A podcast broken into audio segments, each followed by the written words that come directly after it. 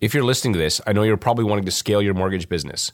When we did the pre launch for the show, we started to share with the mortgage community what we were doing. And we said, people kept reaching out to us and saying, hey, how do I get on the $100 million journey? We listened and created a series of workshops called the Mortgage Blueprint. We have a blueprint at 25 million, 50, and 100 million. If you're listening to this, they're probably aiming at one of those goals. Go check out ilovemortgagebrokering.com slash blueprint to find out when we'll be in your city. That's ilovemortgagebrokering.com slash blueprint there's no quick way to do this business, no quick way to be successful in it. It's just you know, pick your strategy and pick your approach and then just be consistent with it and realize it's not a short term gain. It's a long term business. It's a very long term business. If you are prepared to take your mortgage business to the next level, there is only one place to go. I Love Mortgage Brokering with your host, Scott Peckford. Hey, Broker Nation, it's Scott Peckford from $100 Million Journey, Episode 5. This is a new project we're working on, and we're stoked. It's a new video and podcast series called The $100 Million Journey. We're going to apply the best of what we have learned in 160 plus interviews in real time to my business partner's business with the goal of getting it from 8 million a year in production to 100. We're going to video document the ups and downs of what it takes to build a $100 million business. Over the next 12 months, we're producing two podcast interviews per month with high producing mortgage pros who can help Jules on her journey. We may even have a specialist or two depending on what we find we need in the business. Our hope is that you can learn from our mistakes and successes so you can go on and scale your business and build the business of your dreams. On this episode, I talked to Ryan Grant. He's a branch manager and loan officer. He's a top 100 LO on the Scotsman Guide. He did 129 million in production last year in 2016 and I had a couple great insights from our conversation. First, Ryan is obsessed with customer experience. He even created a product with Todd Duncan called the Five Star Customer Experience. So you can go check that out at Todd's site. A couple things I picked up from this episode. Ryan shares how he started out by hustling and trying all sorts of creative strategies to build relationships with realtors, and referral partners. He really had a shotgun approach, but as he's matured his business, he's now has a lot more focused and targets with the right partners, which which is really good referral partners. So I think you're really going to enjoy this show. Ryan shares a lot of great insights. So check it out. Review us on iTunes. We'd really appreciate it.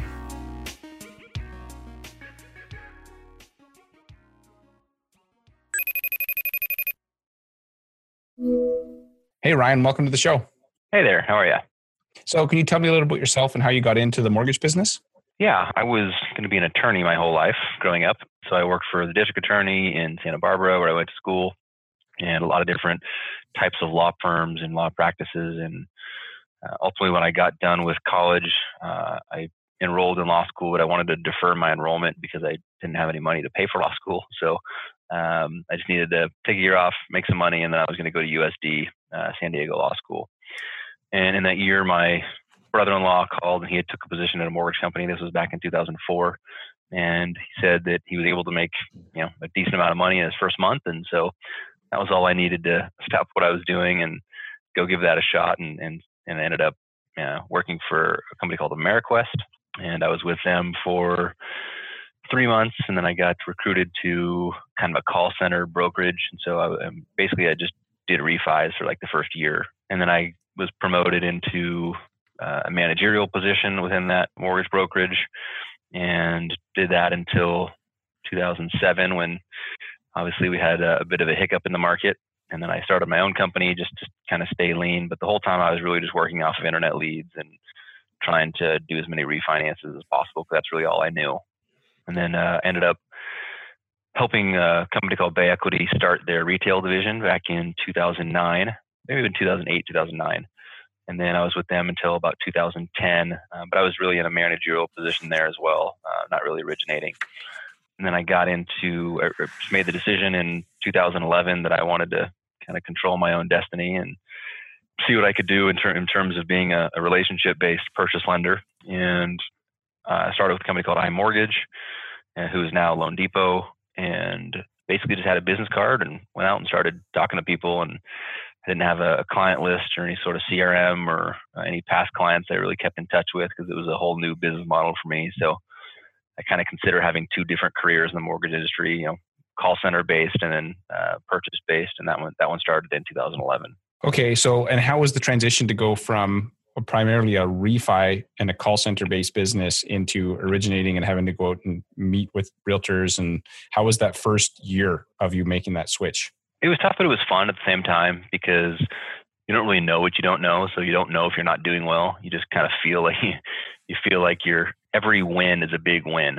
You know, when you're when you're just starting out. So if you just get a realtor to return your phone call, or to talk to you at an open house, or to you know send you a client or refer you, like, it's a big win. And so even though I I only did like 20 deals my first year, it still felt promising. It felt like the direction was going well, and I, I knew there was some um, some positivity in the future, even if it wasn't as big of a payoff up front.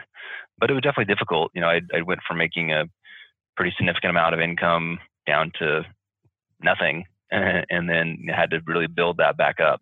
Uh, How long before you, were really kind of back to where you started? Uh, well, it's hard to say because where I started wasn't anyone working in the business in 2004 to 2007.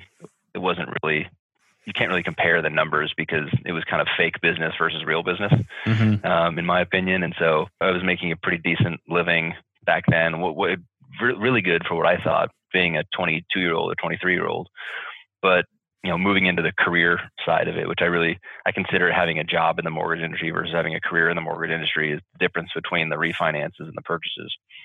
But yeah, I, you know, probably about a year, uh, about a year into it, I started seeing good traction, and then uh, I did 11 million dollars in volume my first year. I think about 60 million my second year, and then 90 million my third year, and then it just kept going up from there.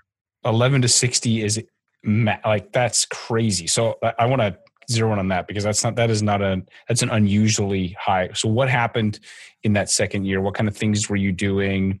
Did you get any coaching any mentoring? Like what happened to go from 11 to 60 because that's like it's huge. Yeah there was no coaching. It was just a lot of doing the same of what i was doing. I was just everywhere. My goal was just to be seen and i wanted everybody to at least know who i was. Whether or not they were using me as their lender i was just at every real estate event. I was at every broker preview broker caravan. I would go to six or seven open houses a day. Uh, i'd go to five or six open houses each day on the weekends. I would really try and do some innovative marketing. So I would. What's, well, give me an idea. Something that you did that, looking like that. What's something that you did that you thought was like innovative or that actually worked? Oh, I don't know if it was innovative in, in terms. I'm sure other people have done it, but it was innovative for me. Was sponsoring a broker preview where we did a like we'd have six houses on broker preview, and if you went to all of them and got a ticket from the listing agent on all of them. At the end, we'd do a drawing and give away like iPads and we'd give away gifts and we'd really help each realtor promote that property, which would, you know, make them look good to the seller. And so we would sponsor like these, you know, broker open house tours. You know, I did a lot of help at people's open houses. I would, you know, I'd go to open houses and help realtors sit them on the weekends and I would, you know, have financing flyers and help people put up their sign. It really just kind of all the grunt work that you do as a new originator to try and get your foot in the door with people. Mm-hmm. So I don't know if it was necessarily too innovative, but um, I think the, the iPad me. broker preview. So just so our listeners, because we have listeners in Canada and the US, but when you say broker preview, so you're meaning when a real estate office has six or eight houses that the realtors are actually going to go and view them so they know what's on the market. Is that what you mean? Somewhat. So we have uh, we have what's called broker preview events, and that's where you know in each in in, in different cities throughout Orange County there'll be a broker preview on different days. So like in San Clemente, there was a, a Wednesday morning broker preview, and every realtor, not every realtor, but a lot of realtors in San Clemente would come meet at a restaurant in the morning. They would all talk about their listings, and then that would be an hour long meeting. And then after the meeting for the next from nine to noon, they would hold all these open houses open for all the other realtors to drive by and see. And so we would, you know, that's where we'd meet a lot of realtors is because a lot of them were there and we would help some of the realtors, you know, if there's six homes in an area uh, in San Clemente, then we would get those six homes on and we'd do marketing flyers and we'd pass them out. And we'd email them to everybody and then the realtors would go to each one. So it was, uh, you know, just more of an exposure thing for us. Right. And do, do, they is that currently in your market something they do now or is is everything moving too fast that they don't even do the previews? Admittedly, I haven't been to a broker preview in a few years. So I don't know if that's happening or not. I think the evolution of my of our business has been you know, when I when I first started, I just had to be everywhere and I kind of had to be everything to everybody. But over time, I've been able to really to really become the right thing to the right people. And so we've really uh, solidified our business partners that we work with and our, and our realtor partners. And we've been able to just do more and help them more as opposed to trying to go out and help everybody. And the, that's really what the broker previews do is they allow you to meet a lot of people quickly. And then once you you know make the right relationships, you, in my opinion, you, you really focus on those because we want to be a real value add to any business partners we work with, as opposed to just a lending resource, because anybody could be a lending resource. Right. Yeah, that makes sense. What kind of help did you have to put that many loans together? So I had one production assistant to start with, loan officer assistant, loan coordinator. There's obviously a lot of names for them. Uh, I think LOA is probably the most commonly used name. So I had one person to help there. My second hire was, uh, I think I hired a second LOA, and then I hired a marketing coordinator as my third hire. And then I, you know, I got up to three loan officer assistants, and now we have a team of 11 people. So it's it's obviously grown as the volume has has continued, and we have different. Everybody does kind of different roles, but yeah, it's that's that's one of the hardest parts, in my opinion, of being a successful lender is learning how to scale appropriately and mm-hmm. learning how to do it all while delivering really good service. Uh, because the average loan officer spectrum is you have a good month because you're out in the field getting business and then you have to work on that business and so you're not originating and then you have a bad month and it's a very kind of a roller coastery ride.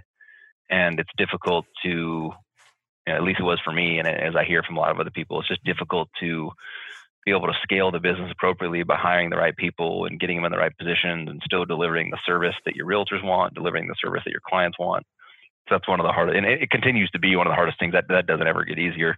We're we're still scaling now, and and you know, we still have our, our struggles from time to time. I, I, totally agree with you. It seems like as you you obviously figured out the leads side of it. So once you get the leads figured out and you start driving business, then it's like now you need a team to take care of them. So when you're looking to hire, and you've got 11 people now on your team, so do you have somebody that helps you with the hiring and the? Do you do it yourself? Like because I, I feel like if you get the wrong team members, it'll be a nightmare. So what kind of things do you do to make sure you're getting good, the right people on the bus, as they say? Yeah, the key, and, and uh, by no means are we perfect at this. I've, I've, I've definitely had bad hires, and I've had hires out of necessity as opposed to you know hires that are have been vetted appropriately. But you know the, the key is just really staffing ahead of the production, and I know that's difficult because there's an investment you have to make in yourself, and you have to really believe in your ability to produce into your staff and a lot of times people don't have that self belief, and so they they wait until they're busting at the seams to get that next person, and then you hire the wrong person because you just hire the next person that comes along. And uh, believe me, I've, I've done that. There's times when we still look at each other and, and, and, my operations manager and I we look at each other like, are we hiring out of necessity or should we, you know, should we hire two people as opposed to one right now so we can get ahead of it?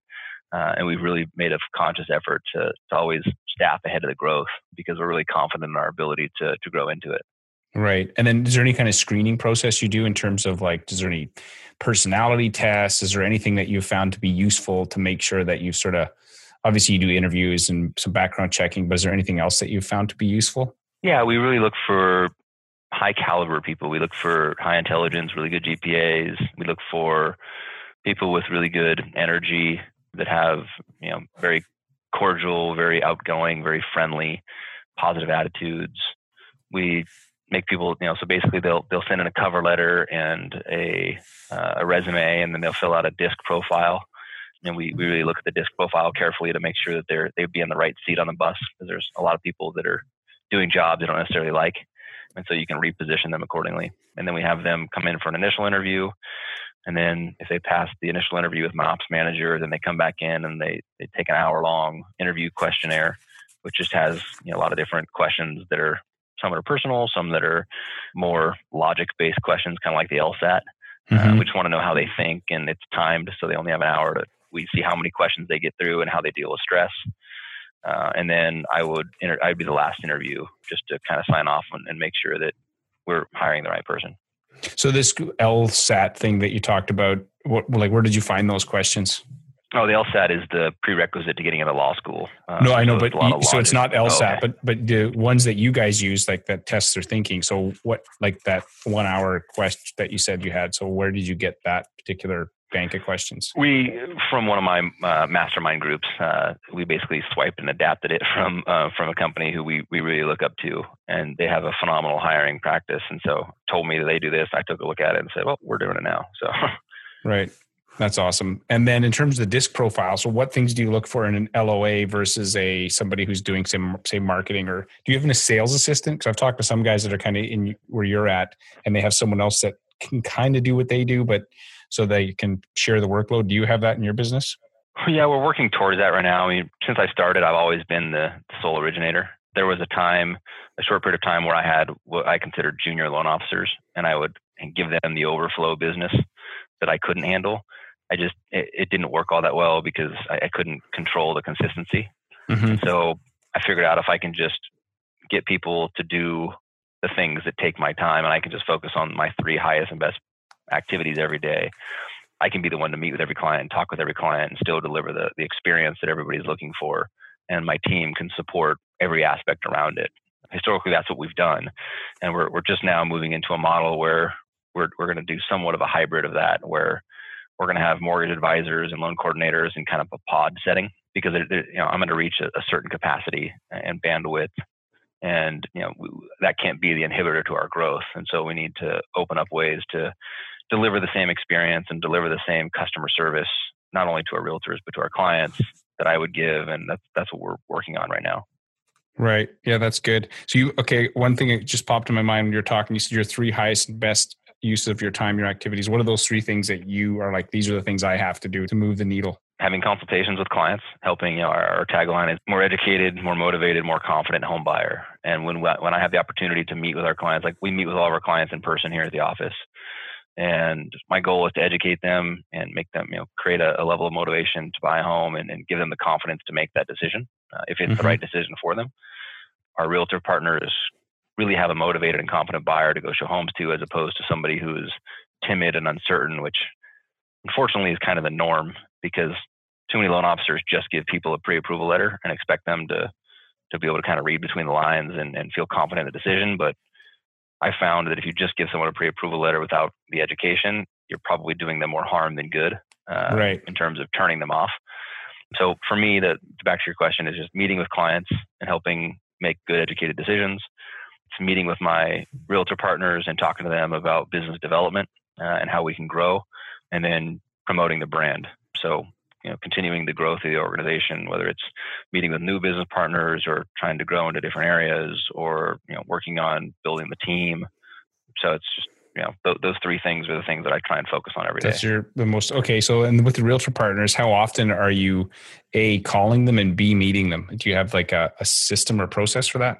Yeah, we we do, we do a business meeting each quarter just to touch base on how everything's going, what we can improve on, you know, how we can be a more valuable partner.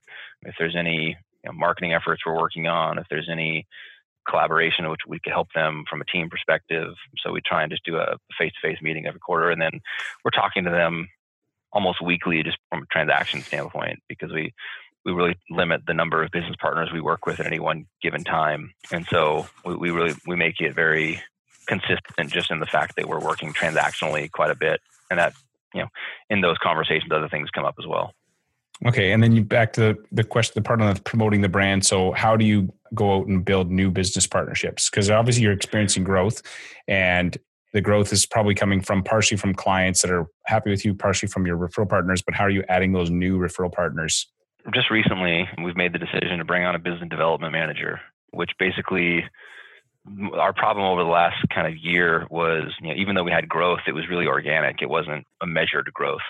It was just, you know, our realtors were performing well, we were performing well. Our past clients referred us business. We got more organic online, you know, direct to consumer business.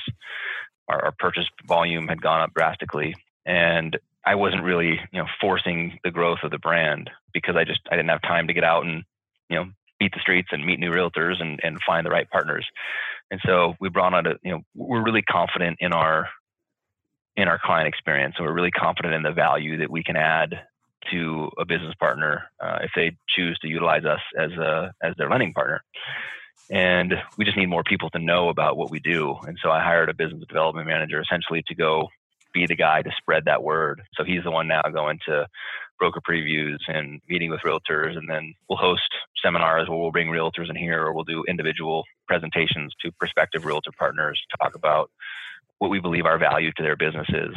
We just had one earlier today where a, a phenomenal group from North Orange County came down that Luke procured, and Luke's our business development manager.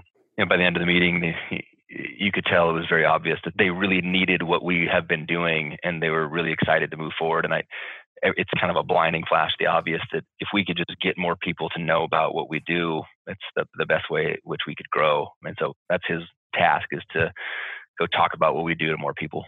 Right. And how long have you had that position? A month. Okay, cool. So yeah, I mean, if you land some big realtor partners, it certainly makes it easy to justify having a, a business development manager. Yeah, I mean, it, it, the the scope of the partner doesn't even necessarily come into play. I mean, our, some of our best target realtors are you know, anywhere from six to twenty units a year. We're fortunate that we get to work with a lot of you know fifty to hundred plus unit a year agents, but there's a lot of good partnerships that can be made in that six to twenty unit a year range as well. Mm-hmm. And you mentioned something twice now about the client experience being like important. So, how important is the client experience to uh, your business? We're like obsessed about it in our mortgage business, and so just what's how how important is it to you guys? It's the utmost importance. It's probably ninety percent of what we focus on daily. And so, what kind of things yeah. are you guys doing in your eh, client experience in order to kind of create wow and generate referrals and make your business partners look good? Can you give me a couple ideas on things that you guys have found to be really effective? Yeah, that presentation is pretty in depth. You know, I, I can give you a couple things. I've actually I sell a product, or between you know, Todd Duncan is, is a coach of mine, and we just came out with a product called the Five Star Borrower Experience, and that's something that you can buy, and it has literally a to Z everything we do. It has all of the you know the client gifts that we provide. It has the routine that the clients go through, the the technology that we use for it, and so it's a really in depth program. And it's if anybody ever wanted to to learn what that was, that would be a good purchase to to be able to put that all together. But essentially, it's just high touch, high trust. You know, relate. You know, very consistent relationship building. There's you know social media component to it. There's we, we meet with each client uh, three times. So that we have an initial pre-purchase consultation. and when they go into contract, we have them come in the back in the office for a contract meeting and then we have them come back in the office to sign their loan documents here. We incorporate really fun, kind of cool gifts into each part of the, the mortgage process that are indicative of where they stand in the mortgage process. Mm-hmm. And then, you know, our post closing is really intense. I mean, I have, you know, a post closing manager on my team who that's all he does is he just helps manage all of our clients' mortgages after closing, does annual mortgage reviews every year, constantly looking for ways to improve our clients' financial situations, uh, putting them in touch with the right ancillary business professionals, CPAs, financial advisors, estate planning attorneys. He's really integral in ensuring that our clients are always in the best loan, that they're always getting value from us for you know 30 years to come, and helping our clients get to a debt-free retirement. And so that's one thing that our clients really rely on us for is not only the the initial transaction, but the guidance and counseling for you know the next 30 to 50 years. Right, right. Yeah, that's so so important. You know, you build that database and then you got to stay in touch with them. So you've actually literally built a position around that's their job. And that so that's all that right. person does? Correct. Okay. And then so how do you guys so there's obviously in Canada we don't have this but Rocket Mortgage is kind of thing. Do you find that that's a problem for you guys or like we actually embrace it. I mean, statistics show only 12% of people would even be able to use a Rocket Mortgage because their algorithm doesn't compute certain types of loans. And so only 12% of the population would even be able to use it if they wanted to. Of those 12% of the people that can use it, my assumption is 11.99% of them have a bad experience with it. I, I always talk about you can do a lot of things easy, but this is not one of them. You know, you can do your taxes easy if you have a very easy kind of tax analysis. If you, you know, one income, W two, maybe no dependents, no home, you could do that, and and you may or may not make mistakes if you do it yourself. When you're dealing with multi, you know, hundreds of thousands of dollars worth of a transaction, it's worth paying a premium to ensure it's done appropriately. And so we just run the exact opposite direction. You know, they go for no interaction, press button, get mortgage, and right. we go exactly the opposite direction of just over the top customer service, the, the client experience, and you know we help our clients get their offers accepted in ways that a Rocket Mortgage would never be able to do, and especially now in very competitive markets. You know, you see a listing agency, Quicken Mortgage and Rocket Mortgage, they're probably not highly likely to take that offer, uh, especially if if they're working with a reputable local lender on another transaction or another offer, that's going to really help the off. So we let our clients know, look, you have a lot of options of places to get mortgages. You can get a mortgage online. You can go to a bank and get a mortgage. You can go to a credit union and get a mortgage, or you can use a mortgage broker, or you could use a mortgage banker. Every person is going to have a little bit of a difference as to how they, they operate and run their business. You have to decide what you want. And we just, at that point, tell them our value proposition. And more often than not, that value is what gets them to feel confident in utilizing our service. Right. Oh, that's awesome. So I want to ask you some other questions about sort of. So, do you have like a morning routine? You're obviously a very like uh, driven guy. You, you know, you've got a successful business. So, do you have a morning routine that you get started on? I do. Yeah. On Mondays and Wednesdays, I wake up at five and do yoga and meditation and uh, just kind of prep. And I'm usually home by six thirty. And then on Tuesdays and Thursdays, I wake up at four and I do boxing. I have a boxing trainer. I've been in martial arts and and boxing my whole life, and so to me, that's a very fun way to stay active. And I'm not a big runner, and so it's a good cardiovascular workout for me. do you actually spar as well, or do you just train? Uh, I spar from time to time, but more often than not, it's just training. It just depends on who's around or what right. the, the gym that's close to my house. Fridays is either I'll run in the morning or I'll do a quasi CrossFit class. It's not like a real CrossFit thing, but just more of a circuit training type deal at six in the morning. So that's the morning I get to somewhat sleep in. Uh, and then on the weekends, it just depends on if I'm. Sometimes I try and play golf, or I'll. It just kind of depends what we have going on. But the, the weekday schedule is is pretty consistent. I just I try and get home before my wife and my two daughters wake up, um, so I can spend the morning with them before going to work, and then just make sure I get home. Usually leave the office by 5:30 every day, so I'm usually in the office by 8:30, and I leave at 5:30 to be home to be able to put my girls to bed and hang out for a little while. That's awesome. So, what's one habit you, th- you think has made you successful? Consistency, probably. There's no magic bullet in what we do. There's no quick way to do this business, no quick way to be successful in it. It's just you know, pick your strategy and pick your approach and then just be consistent with it and realize it's not a short term gain. It's a long term business. It's a very long term business. And every client that is a satisfied and happy and raving fan client will turn into more clients and they will tell their realtor and that will turn into more clients and that will cascade. And so it all comes down to taking care of the consumer uh, I've never met a realtor or a business partner that we work with that has said, I don't care what the consumer thinks. As long as you do X, Y, and Z, then I'll give you my business. It, doesn't matter. More often than not, it's just all I care about is what the consumer thinks because it's an extension of my business. And, you know, some realtors want money, uh, you know, from co-branded marketing. Some realtors want food at their open houses, just, you know, but the, the really smart and good business minded realtors understand that if they don't have a really good lender who not only has a, a, phenomenal client experience that their clients go through, but can also help as a catalyst in educating and motivating a buyer or a seller to transact on a property, that's something that realtors can't do on their own. They can't they can't educate a client on the finances of buying a home, and mm-hmm. they can't overcome uncertainties in the financial world, and they can't help a client realize the tax benefit of of owning a home based upon their tax bracket and the wealth impact over time. I mean, technically they could, but typically they don't have the tools or the skill set to do that, and nor, in my opinion, should they. As long as they have the right lending partner, that should be that lender's sole focus is you know becoming a catalyst for helping more people understand the education behind buying a home and then ultimately getting motivated excited and confident to do so right that's good so, and I totally agree with you. I think that the realtors that just think, "Hey, give me 50 bucks," you're like, "Dude, you're crazy." Like if we do more business together, we'll both make more money if we focus on taking right. care of the customer. I think that's always the most important thing. So, last question for you here. Have you ever seen the movie Back to the Future?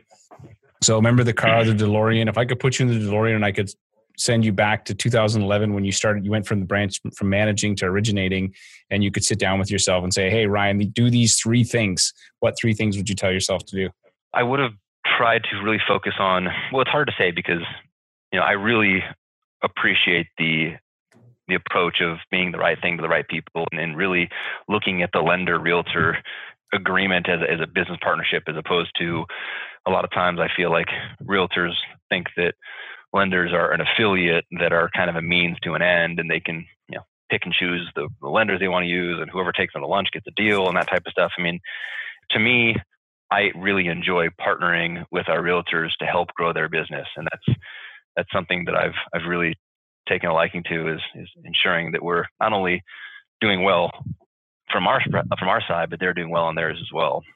And I, I wasn't doing that when I first started. I was just anybody who would give me a deal, I would I would try and get it, and I would you know constantly be inter- introducing myself to more and more people. And to some extent, you kind of have to do that when you're new mm-hmm. because it's a numbers game.